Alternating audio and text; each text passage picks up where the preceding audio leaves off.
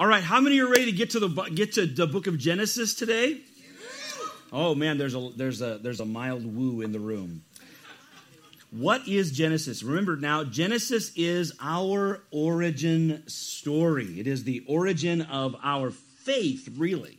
I mean, it's the origin of everything, but our faith really encompasses uh, our, our knowledge of God, our life. And it, it is the origin of our faith more so than it is, remember, uh, a, a, book on physics or, or chemistry or biology or even, or even history. It's a book about the origin of our faith.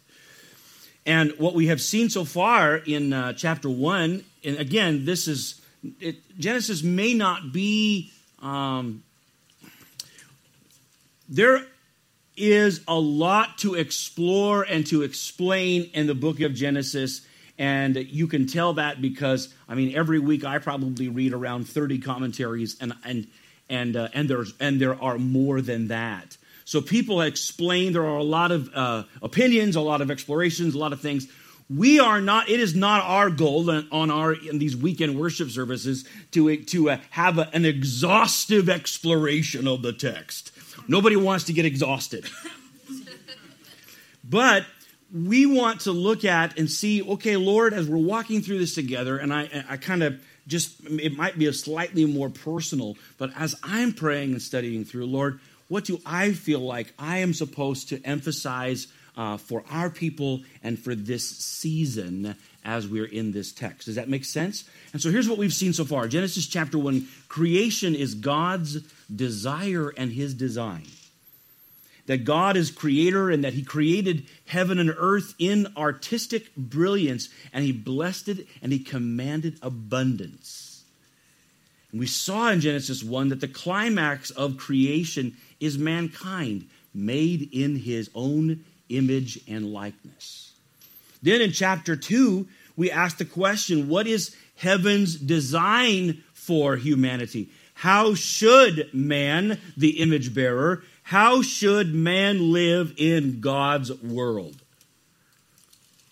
And in Genesis 2, we saw several things about the, what God's fundamental design for humanity includes, vo- first of all, vocation, a calling, work, productivity. That God made human beings to not just to be, not just to exist, but to create, to accomplish, to do. That man was put in the garden to tend it and to care for it. There was a calling upon the upon man's life.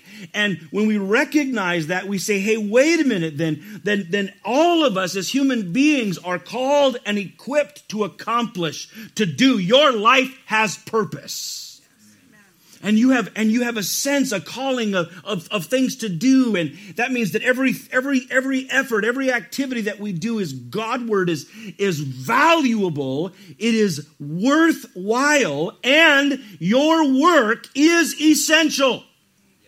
And it is it, it is inhuman to say otherwise we aren't trying to pick political fights, but if there is one, then let it defend itself. Because the scripture says that God made man to be productive and that God is, God is pleased with the work of man's hands. Yeah. We also see that man was designed for liberty, yeah, yeah, for freedom. It's okay. You can say freedom. God, that's God's idea. He said he put he puts man in the garden and he says, eat from whatever tree. Freely go about the place. It, this is yours. God, God created man in his image because God is free and God made man a free moral agent yes. to explore and to become and to discover. But we also see that God made man for, with boundaries vocation and liberty, but with boundary. That God put measures in place actually to protect the former things, that boundaries are in place to protect liberty and vocation.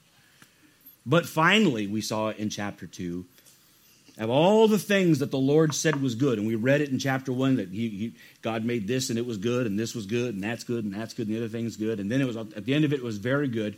But then in chapter 2, we get to a point where God, for the first time we read in Genesis, where something is not good. And it is not good for man to be alone, to be isolated. We see that man is made for fellowship, for community. And that and then Genesis 2 ends with this depiction of humanity vulnerable, open, trusting one another, living in fellowship with God. So then Genesis 3 we pick up and the question is what went wrong?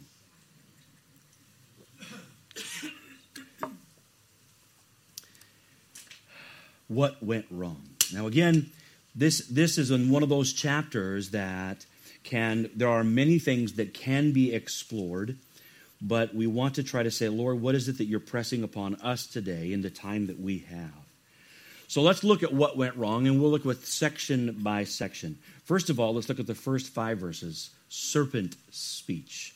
Would you all say serpent speech? Here we go. Now the serpent was more cunning than any animal of the field which the Lord God had made.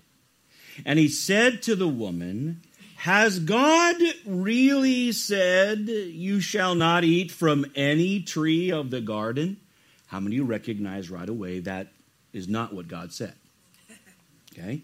Verse 2 The woman said to the serpent, From the fruit of the trees of the garden we may eat. But from the fruit of the tree which is in the middle of the garden, God has said, You shall not eat from it or touch it, or you'll die. The serpent said to the woman, You certainly will not die. For God knows that on the day you eat from it, your eyes will be opened, and you will become like God, knowing good and evil. First question is, what was that serpent? Who that snake? Now, Genesis, as we're reading it, in, if, if we were reading it in real time, we would say, well, wait a minute, where does this snake come from? Who this snake? What's this all about? But we aren't. It's not written in real time. Everybody who's ever read Genesis has read it in hindsight. Right. And you and I have, are reading it in, with the most hindsight of anybody because here we are at this at this because nobody is in the future right now right? So we're reading this in hindsight and that's on purpose. We have the capacity to look at it through the lens of scripture and what we know through is, is that scripture identifies that serpent. Even if Moses, even if the narrator there in Genesis doesn't tell us outrightly, the rest of as we read it in hindsight, we know what's going on. John the Revelator makes it very clear. Revelation chapter 12 and verse 9 says this And the great dragon was thrown down, the serpent of old, who is called the devil and Satan, who deceives the whole world. He says it again in chapter 20, and he took the dragon, the serpent of old, who is the devil and Satan. We understand, and that this isn't the only reference in Scripture, but we, we understand that what is that somehow what has happened is this is an expression that this is the, the work of Satan. Jesus tells us, and, and, and John is still writing now in his gospel, quoting Jesus, as Jesus is addressing uh, religious leaders who are also talking about God. See, the snake is talking about God. Now Jesus is speaking to religious leaders who are also talking about God and misrepresenting him. He says in John 8 44, he says, You are of your father, the devil. And you want to do the desires of your father. He was a murderer from the beginning. How is he a murderer? By introducing, by sowing the seeds of deception, he becomes complicit in the death of man. He was a murderer from the beginning and does not stand in the truth because there is no truth in him. Whenever he tells a lie, he speaks from his own nature because he is a liar and the father of all lies. Serpent speech. Listen to what the serpent says. The snake in the book of Genesis, we say that Genesis the, has the origin of all things. I want to say something. I want to say it carefully, so don't get offended. I don't think you will, but I'd be probably more offended than you if I heard, if I heard someone say it. The snake is the first theologian. That's not a slam on theology, but he's the first theologian. He's just a bad one. What do you mean, Dav? He is talking about God, but not to him. He comes to Eve and, and begins to talk about God, and he begins to engage in analysis in a way that circumvents obedience. Did God really say that? I don't know. Are you sure? Let's and, and we get the, this this this this in the garden is the beginning of theology that talks about God in a way that seeks to minimize trust in his word and place our judgment over the top of it. And we see that in uh, throughout history at different times and seasons. Probably uh, it, what, what always rings my bell is again uh, the, the, the German school of theology thought that came about the same time as Freud and Darwin came about, and they began to say, you know what? Maybe all the miracles in the Bible are myths. Maybe all of that's made up. Maybe we shouldn't trust the history of the Bible, the miracles of the Bible. Maybe the authors of the Bible didn't know what they were talking about. Let's talk about God. Let's uh, let's let's engage in analysis and reject trusting obedience.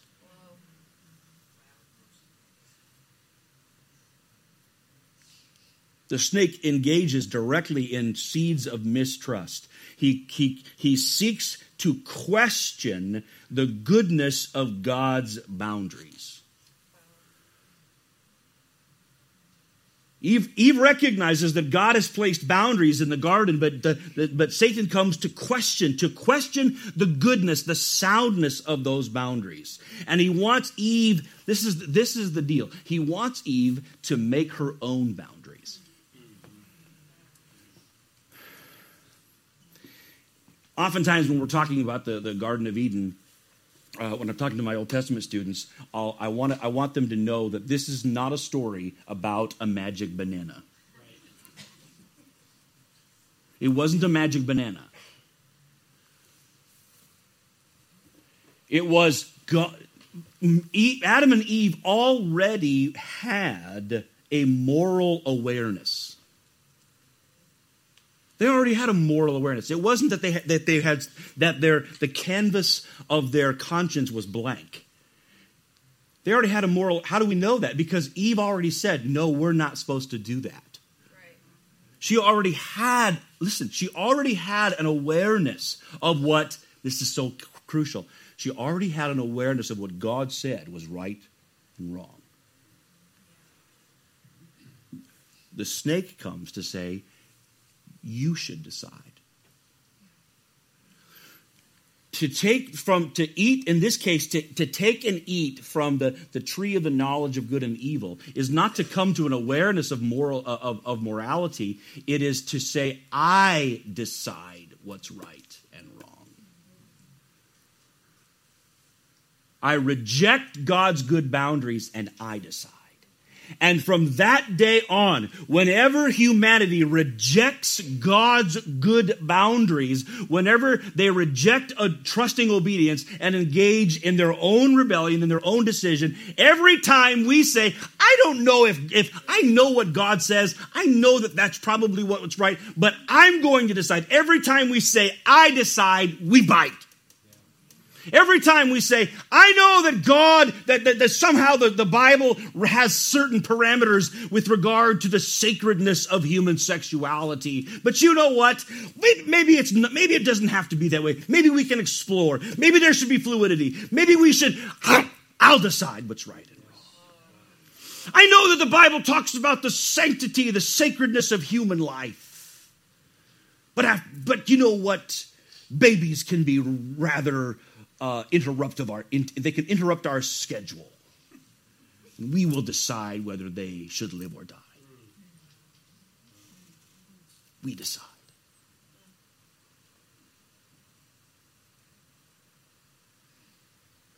Up until this moment, the compass of their morality was God's goodness.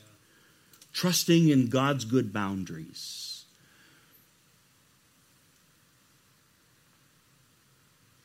But the invitation of the serpent is to say, no, reject God's boundaries and choose your own.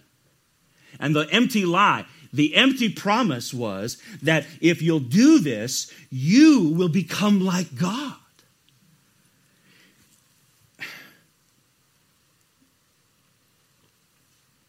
She already was. She was made in the image and likeness of God. You know, it's so important that we church folk, if you're a, if you're a church boy or a church girl, that you lean into this because Eve was a church girl. She's born in church for crying out loud. This is not a story about some, you know, rebellious girl, you know, and wearing makeup and miniskirts out there, you know, out there, out there in the streets somewhere, tempted to do a bad thing. This is Eve, made in the image of God, living in Eden, walking in God's presence, and the enemy comes and says, "You should." reject. You should question God's good boundaries and make your own. You should decide. And this is temptation. This is why, church, we should pay attention to this passage. Because temptation is always the offer of an empty promise that will compete with God's promise with trusting obedience, with God's goodness. Here's the goodness of God, which prompts our praise and enlists our obedience. God's goodness. This, this is more than a slogan. We do, we slap it on walls and on things. God is good. And because He is good, we pray. Because He is good, we praise. And because He is good, we trust Him and obey Him. But the serpent says, He's not good. You should make your own boundary.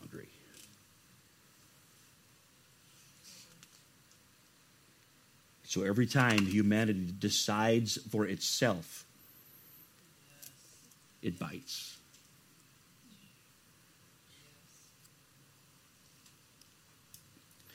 We pick it up in verse 6 and we see the progression of temptation. When, the woman saw that the tree was good for food and that it was a delight to the eyes and that the tree was desirable to make one wise, she took some of its fruit and ate. And she also gave some to her husband with her, and he ate. First of all, we see the progression. She saw it, she desired it, she took it. This is the progression of temptation and sin. But I think it's important to pause and take a look at something here.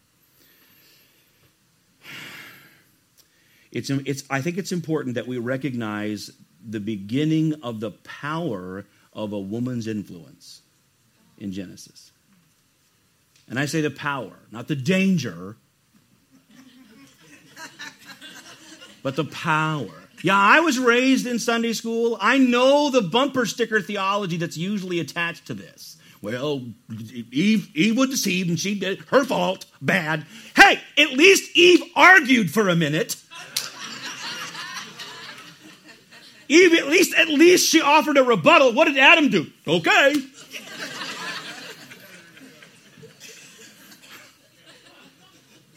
But, I, but what, what's, what, you, what we should see here is that it's the that there's a that the woman's influence has a bearing, has a gravity on the direction of humanity. And what we should see there is the potential this is why, this is, I shouldn't say this is why, but this is one of the reasons why it's such an encouraging thing to see these ladies gathering for prayer and raising up their voices and saying no to sin and ungodliness and calling out the immorality of, of, uh, of, of, of, of, of, of human sexuality that has gone afoul and the slaughter of the unborn. Women should raise their voices because God has given women influence and power. We see it from the very very beginning. My son was telling me, he said, Dad, I saw that. And then he said, I was thinking about the rest of the Bible. Man, they sure made a lot of this. They, they steered the ship all over the place. They sure did. And so instead of uh, just submitting to the bumper sticker nonsense of, well, look what Eve did, you should, we should hear, hey, wait a minute, ladies. God, we see that God has done something. You have been given the ability to steer and to influence society for good or for evil. right. do something with Yes. it. You should feel encouraged. You should feel empowered. You can change this world. Yes. Good. Preach. Yes, yes. The other thing we see right away is that uh, uh, Eve doesn't sin by herself. They decide to sin together. Yeah. Humanity likes to do that. Not only am I going, not only am I going to decide what's right and wrong, I'm going to get a bunch of other people to decide with me. then we're going to march. Then we're going to march. We can't all be wrong. Adam and Eve. Look, there's just the two of us. We can't both be wrong.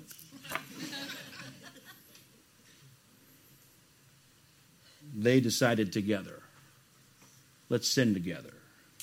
They came into agreement.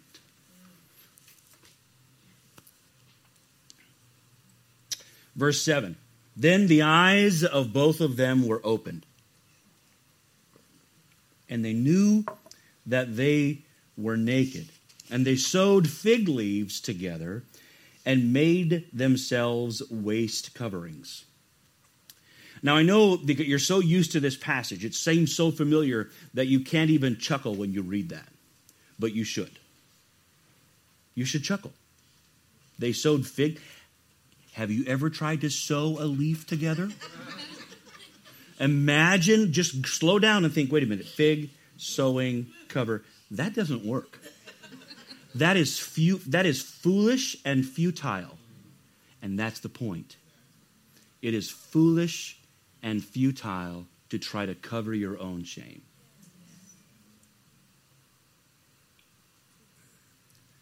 We see that their eyes were opened to their to their shame. There was actually that we can tell in the text nothing actually different about them except for their perception. The first thing that sin fractures is how we see ourselves. They, they no longer even saw themselves as made in the image of God. They were ashamed of who they were. And they sought to cover themselves in the most futile, futile and foolish way. And now, not only do they seek to cover themselves, but then they hide from God. Look at verse 8. Now they heard the sound of the, of the Lord God walking in the garden in the cool of the day. And the man and his wife hid themselves from the presence of the Lord among the trees of the garden. Then the Lord God called to the man, and he said to him, Where are you? He, the man, Adam said, I heard the sound of you in the garden, and I was afraid because I was naked, so I hid myself. You need to hear again the progression. They heard and then they hid. Where once they had freedom, now they are bound by fear. Where once they had the freedom of the entire garden because they thought, when they said, I'll decide, now their life has been reduced to the size of the bush they're hiding behind. Their impulse is now to hide from God. Friends, this is what sin does. Sin will cause us to act foolishly and futilely. Sin will then distance us. Sin will begin to sow suspicion, cause shame and distance between us and God. But I want us to see that in this passage, who goes looking for whom? Who goes looking for whom?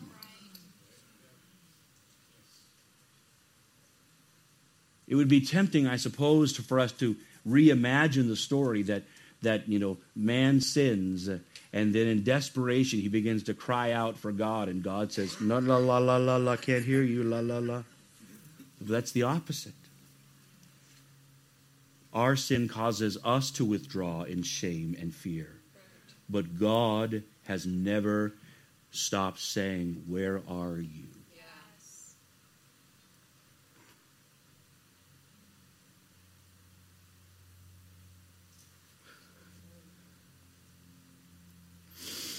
In verse 11, we see the, the progression from sin to shame to blame. Verse 11 it says, And he said, Lord God, who told you that you were naked? The idea here, and again, reading it in hindsight, reading it as a as people who would have been reading later, nakedness would have been something to be embarrassed of and shamed of, right? That would have been extremely cultural. They were naked bad, okay? Naked shame. But God says, Who told you you were naked? Who, who introduced shame to you? I didn't. I didn't introduce that shame. you see the futility of deciding? I decide. I'll be like God. I'll make my own boundaries. And, and, and instead of God's goodness, we have shame.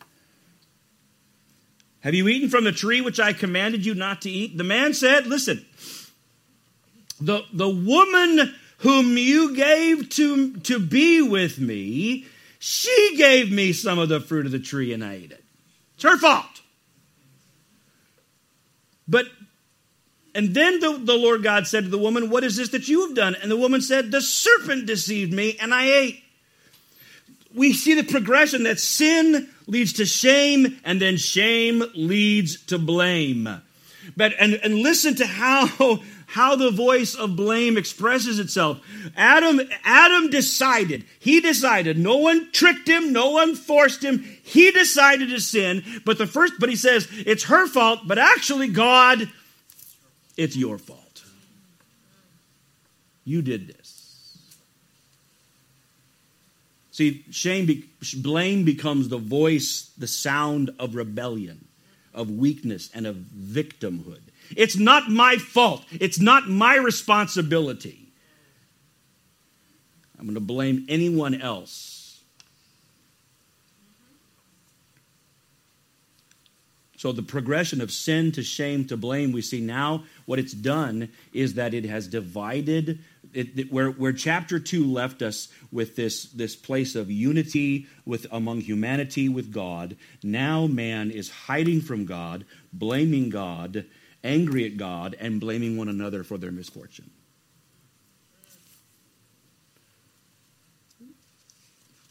The God's gift of fellowship has been perverted and poisoned by sin. Well, in verse 14, we pick up the consequences of all of this. Now, but I want to, but before we walk through some of these consequences, I kind of want to give a spoiler. I want to, I want to, I want to, I want to present a point of consideration even before we walk through it. Two points. Number one, we see in Genesis that we are free to choose. That humankind is made as free moral agents in the image of God. We are free to choose, but we are not free from the consequence of our choices. Right. We are free to choose, we are not free from consequence.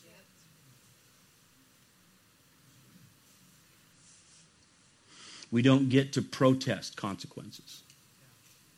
We don't get to throw a fit. We don't get to vote against them. They are God's. But we will see that even though consequences are real, mercy will have the last word.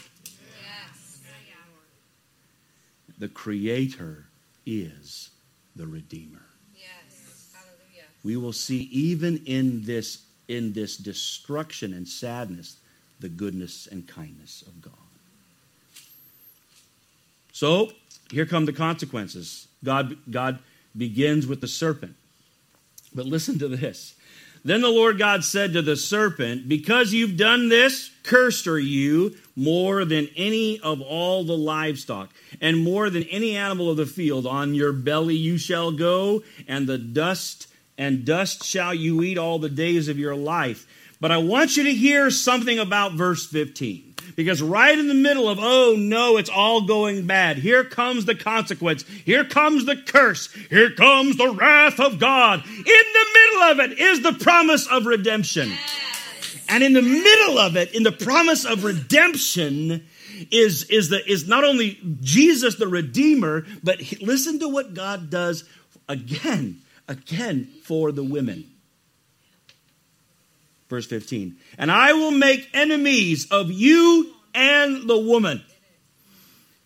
I know so often we hear that and we think, well, yeah, boy, she's, she's going to get chased around by a snake. No, no, no, no. listen, women, listen, hear, hear it this way instead. God said from this point on, the woman's going to have a score to settle with the devil. Yeah, yeah. That's good. That's good. You have a score to settle. Yep. You have a destiny. You have an assignment. Yes.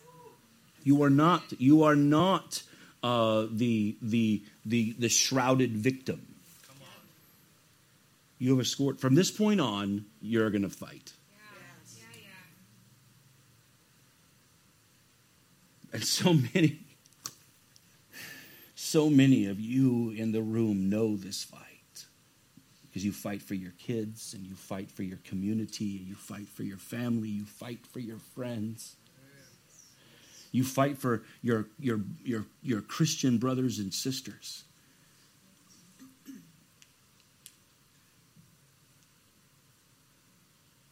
Call an intercessory prayer meeting when there's a problem and count the ladies that come. And colloquial, we'll say, well, that's because, you know, prayers for women folk. No, it's not. It's because they have, they're in a war and they have a score to settle.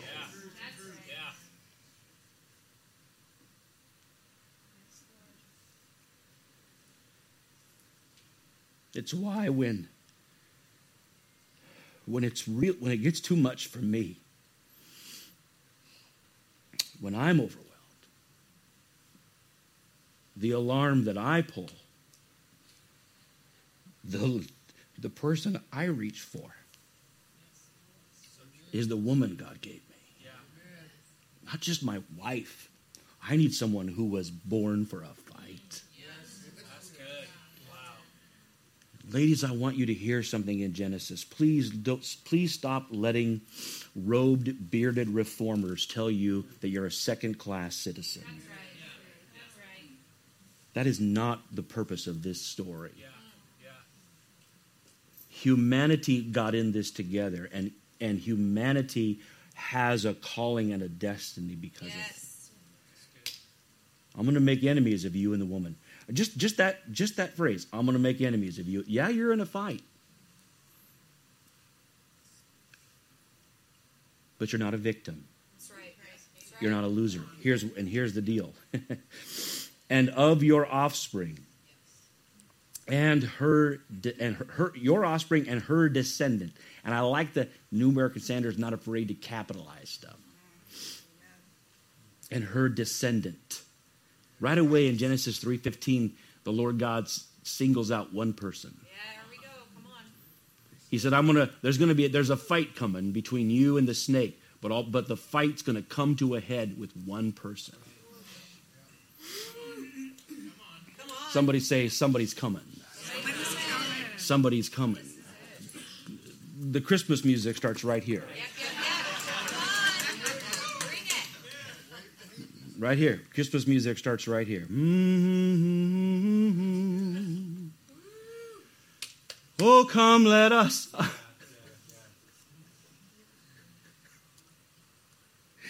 I mean, it's all bad. They're, they're going to lose everything, but right in the middle of, of, of, of, of, like, of the consequences, there's the promise of a redeemer. And of, your, and of her descendant. Somebody's coming, and, and, and he shall bruise you on the He's going to step on you. And you shall bruise him on the heel. The Lord God deals with the serpent. And he says, Somebody's coming. And again, we read this in hindsight in Hebrews chapter 2 and verse 14. We hear this. Therefore, since the children share in the flesh and blood, he himself likewise also partook of the same, so that through death he might destroy the one who has the power of death, that is, the devil. Do you hear that? Jesus did not come to sock the devil in the eye, but to destroy him. So that through death he might destroy the one who has the power of death. And the rest of that says that he frees us from the fear of death. 1 John chapter 3 verse 8. John says, "The one who practices sin is of the devil, for the devil has been sinning from the beginning."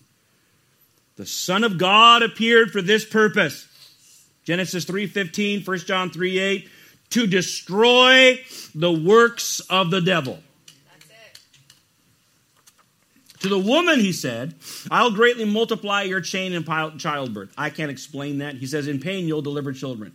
All I know is that uh, it doesn't say that he's going to introduce pain. Apparently, it was never a wonderful experience, but he says it's going to increase. I, I, I know from having observed it that that, that happened.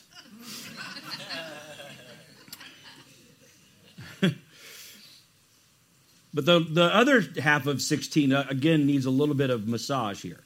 It says, Yet your desire will be for your husband, and he shall rule over you. Too often, folks, th- again, slap an easy bumper sticker on that, and they say, Oh, yeah, there, there it is. Bubba and Zeke interpret verse 16 to say, Yeah, and the woman, I'm in charge. I'm rule over you. Bring me a chicken pot pie. That's not what it says. Not an imperative. What it says is this Your desire will be for your husband, and he shall rule over you. Well, the, the, the, the, the syntax, the Greek, the, the Greek, the, the, the grammar there, the Hebrew, the grammar there probably it sounds like this. That where there was once peace, now there will be a competition and a desire for dominance. There will be friction where there was once unity. Where once in Genesis 2, Adam and Eve lived together in harmony and without shame and vulnerability and trust and openness. And he says, now, but because of sin, there's going to be this competing desire for dominance. But don't answer yet. Is this is not Genesis 3 is not a marriage seminar. I mean, there's only a man and a woman there, so that's all we're talking about. But we need to understand that we're talking about humanity. Humanity itself, it has since this point engages in a struggle for dominance. Right. Man and woman, language, people of different languages, people of different ethnicities, people with different amounts of melanin in their skin, and they engage in conflict and in, and, and, and in dominance for over one another. And there's friction where there was once unity because of sin. All because man said, I'll decide. But again, that's why we introduced this. The Creator is Redeemer, and there is hope. Yep. Because we read this in hindsight, thank God. Because Christ redeems all of this. Christ redeems the, the male and female relationship by calling us to live out, to, to, to, to emblemize, to live out the unity, the relationship between Christ and the church.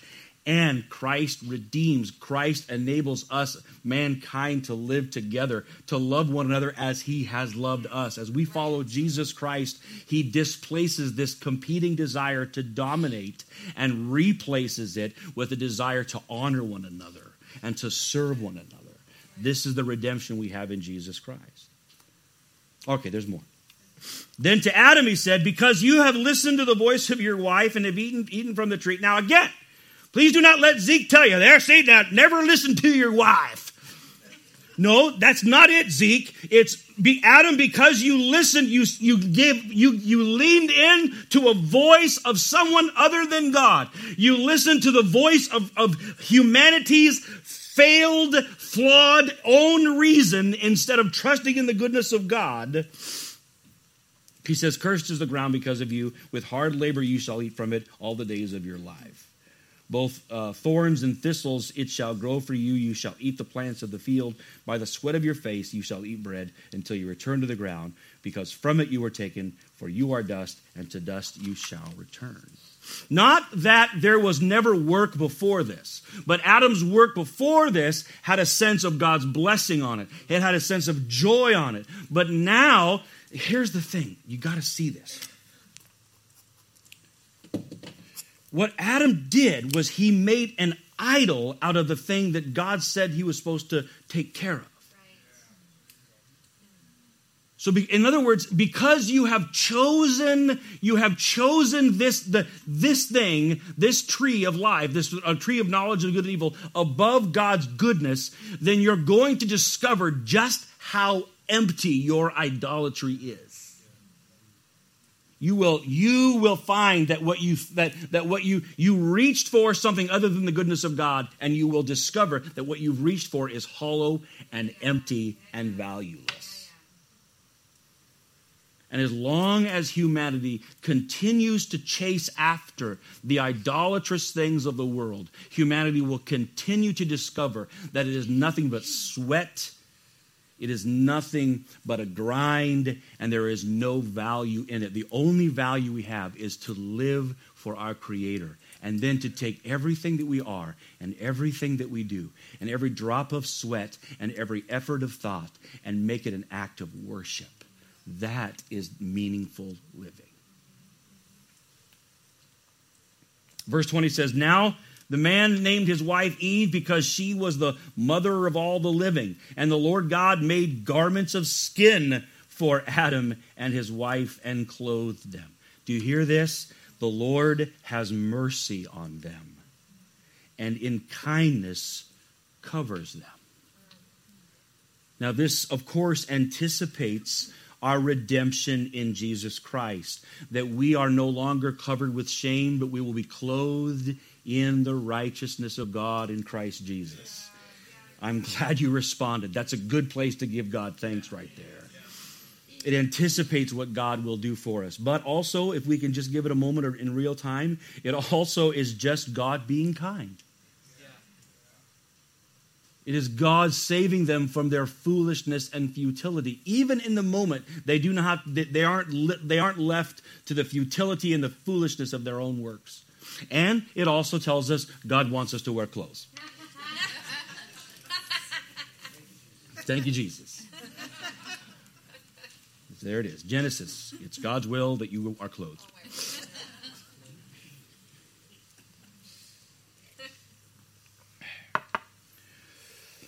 Verse 22 Then the Lord God said, Behold, the man is now has become like one of us, knowing good and evil, and now he might reach out with his hand and take the fruit also from the tree of life and eat and live forever. Therefore, the Lord God sent him out of the Garden of Eden to cultivate the ground from which he was taken.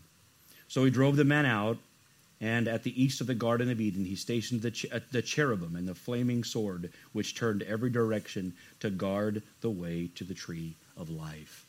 That's how it ends.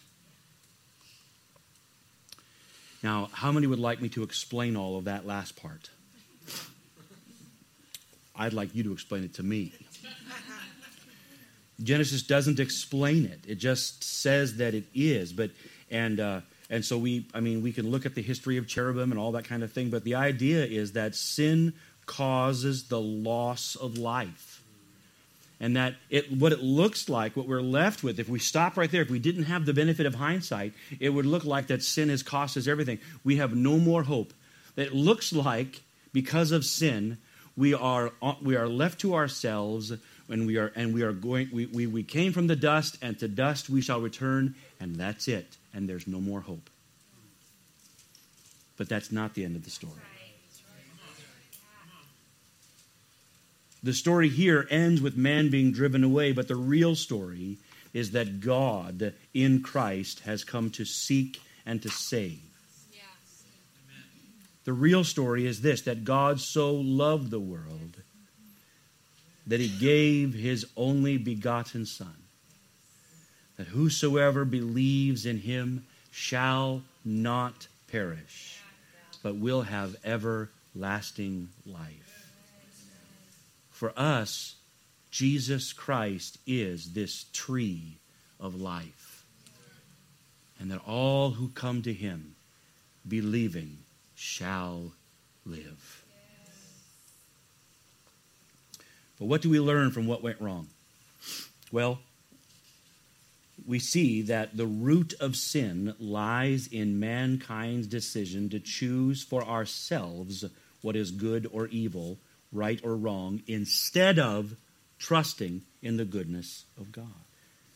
It's not that we, that we can't explore and identify and even appreciate the wonder of God's boundaries. He's not saying don't ask questions. Enjoy, explore the goodness of God's boundaries. See how beautiful God's boundaries are. But honor them.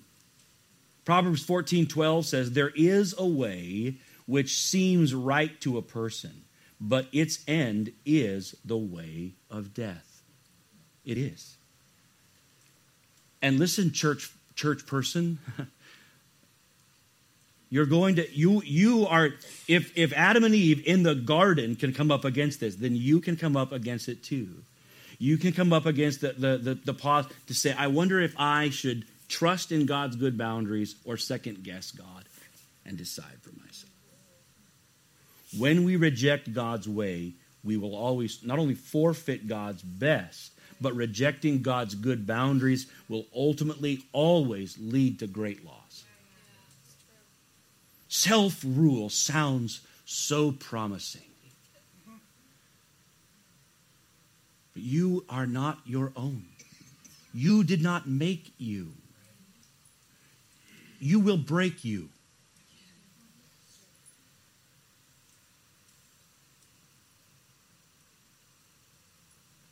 Too often, people we reason with ourselves and we justify our choices and then we gather others with us like eve did to join us in doing what we think feels right. But when we choose for ourselves we bite. And when we bite we have shame and then we have blame and then we have consequences and sin's power and penalty are real. But aren't you glad that the angel said you should call his name jesus You call his name Jesus. Not just so that you'll have your best life now, not just because you need a genie in a bottle. There's one thing that you need He shall save his people from their sins.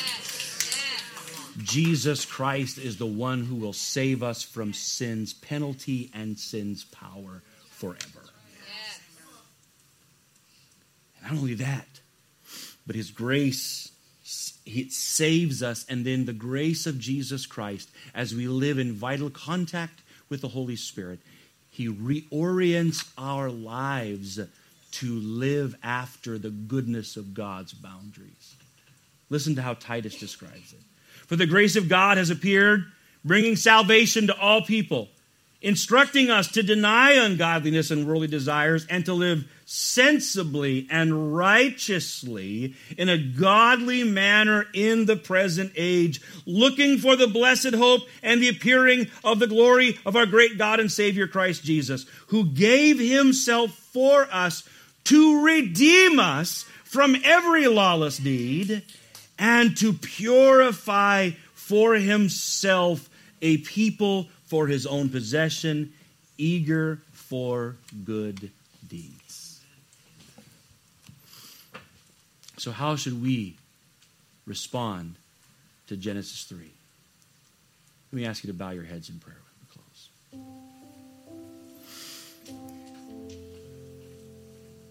I think that we would be remiss if we didn't pause and say, Lord, I would you show me right now, but you, you may not even need Him to tell you. We need to say, Lord, I repent for trying to choose for myself. I repent, Lord, when I ignore, when I reject your good boundaries, and I decide for myself. When I choose to analyze your word instead of obey it. Lord, we repent for thinking we may, we may know better than you.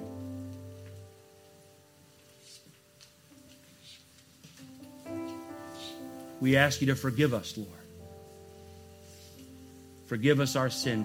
Lord, your word promises that if we will confess our sin, you are faithful and just to forgive us our sin and to cleanse us from all unrighteousness.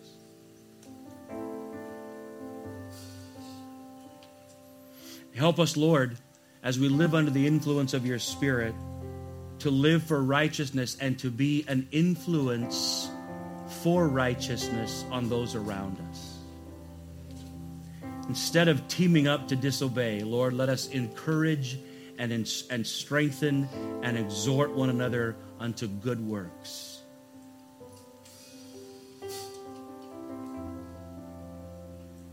We want to follow Jesus together in vital contact with your Holy Spirit. Take me back to the garden. Take me back to the moment I heard your voice. Take me back to communion. Lead me back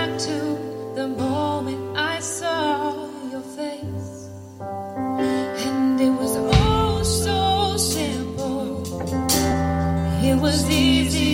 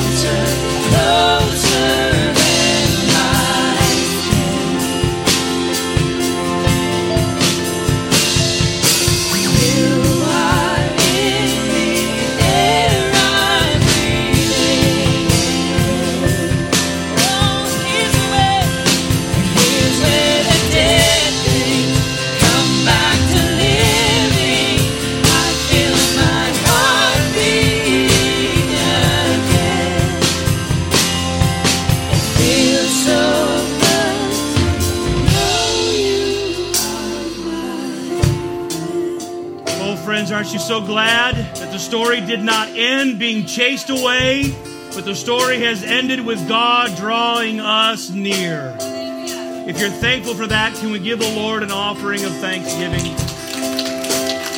We thank you, Lord. We thank you, Lord. We thank you, Lord. We thank you, Lord. Friends, I bless you in the mighty name of Jesus Christ. Have a fantastic Sunday. Be kind to someone on your way out. Maybe find another donut hole and a cup of coffee on your way out as well. The Lord bless you and keep you. Have a great day.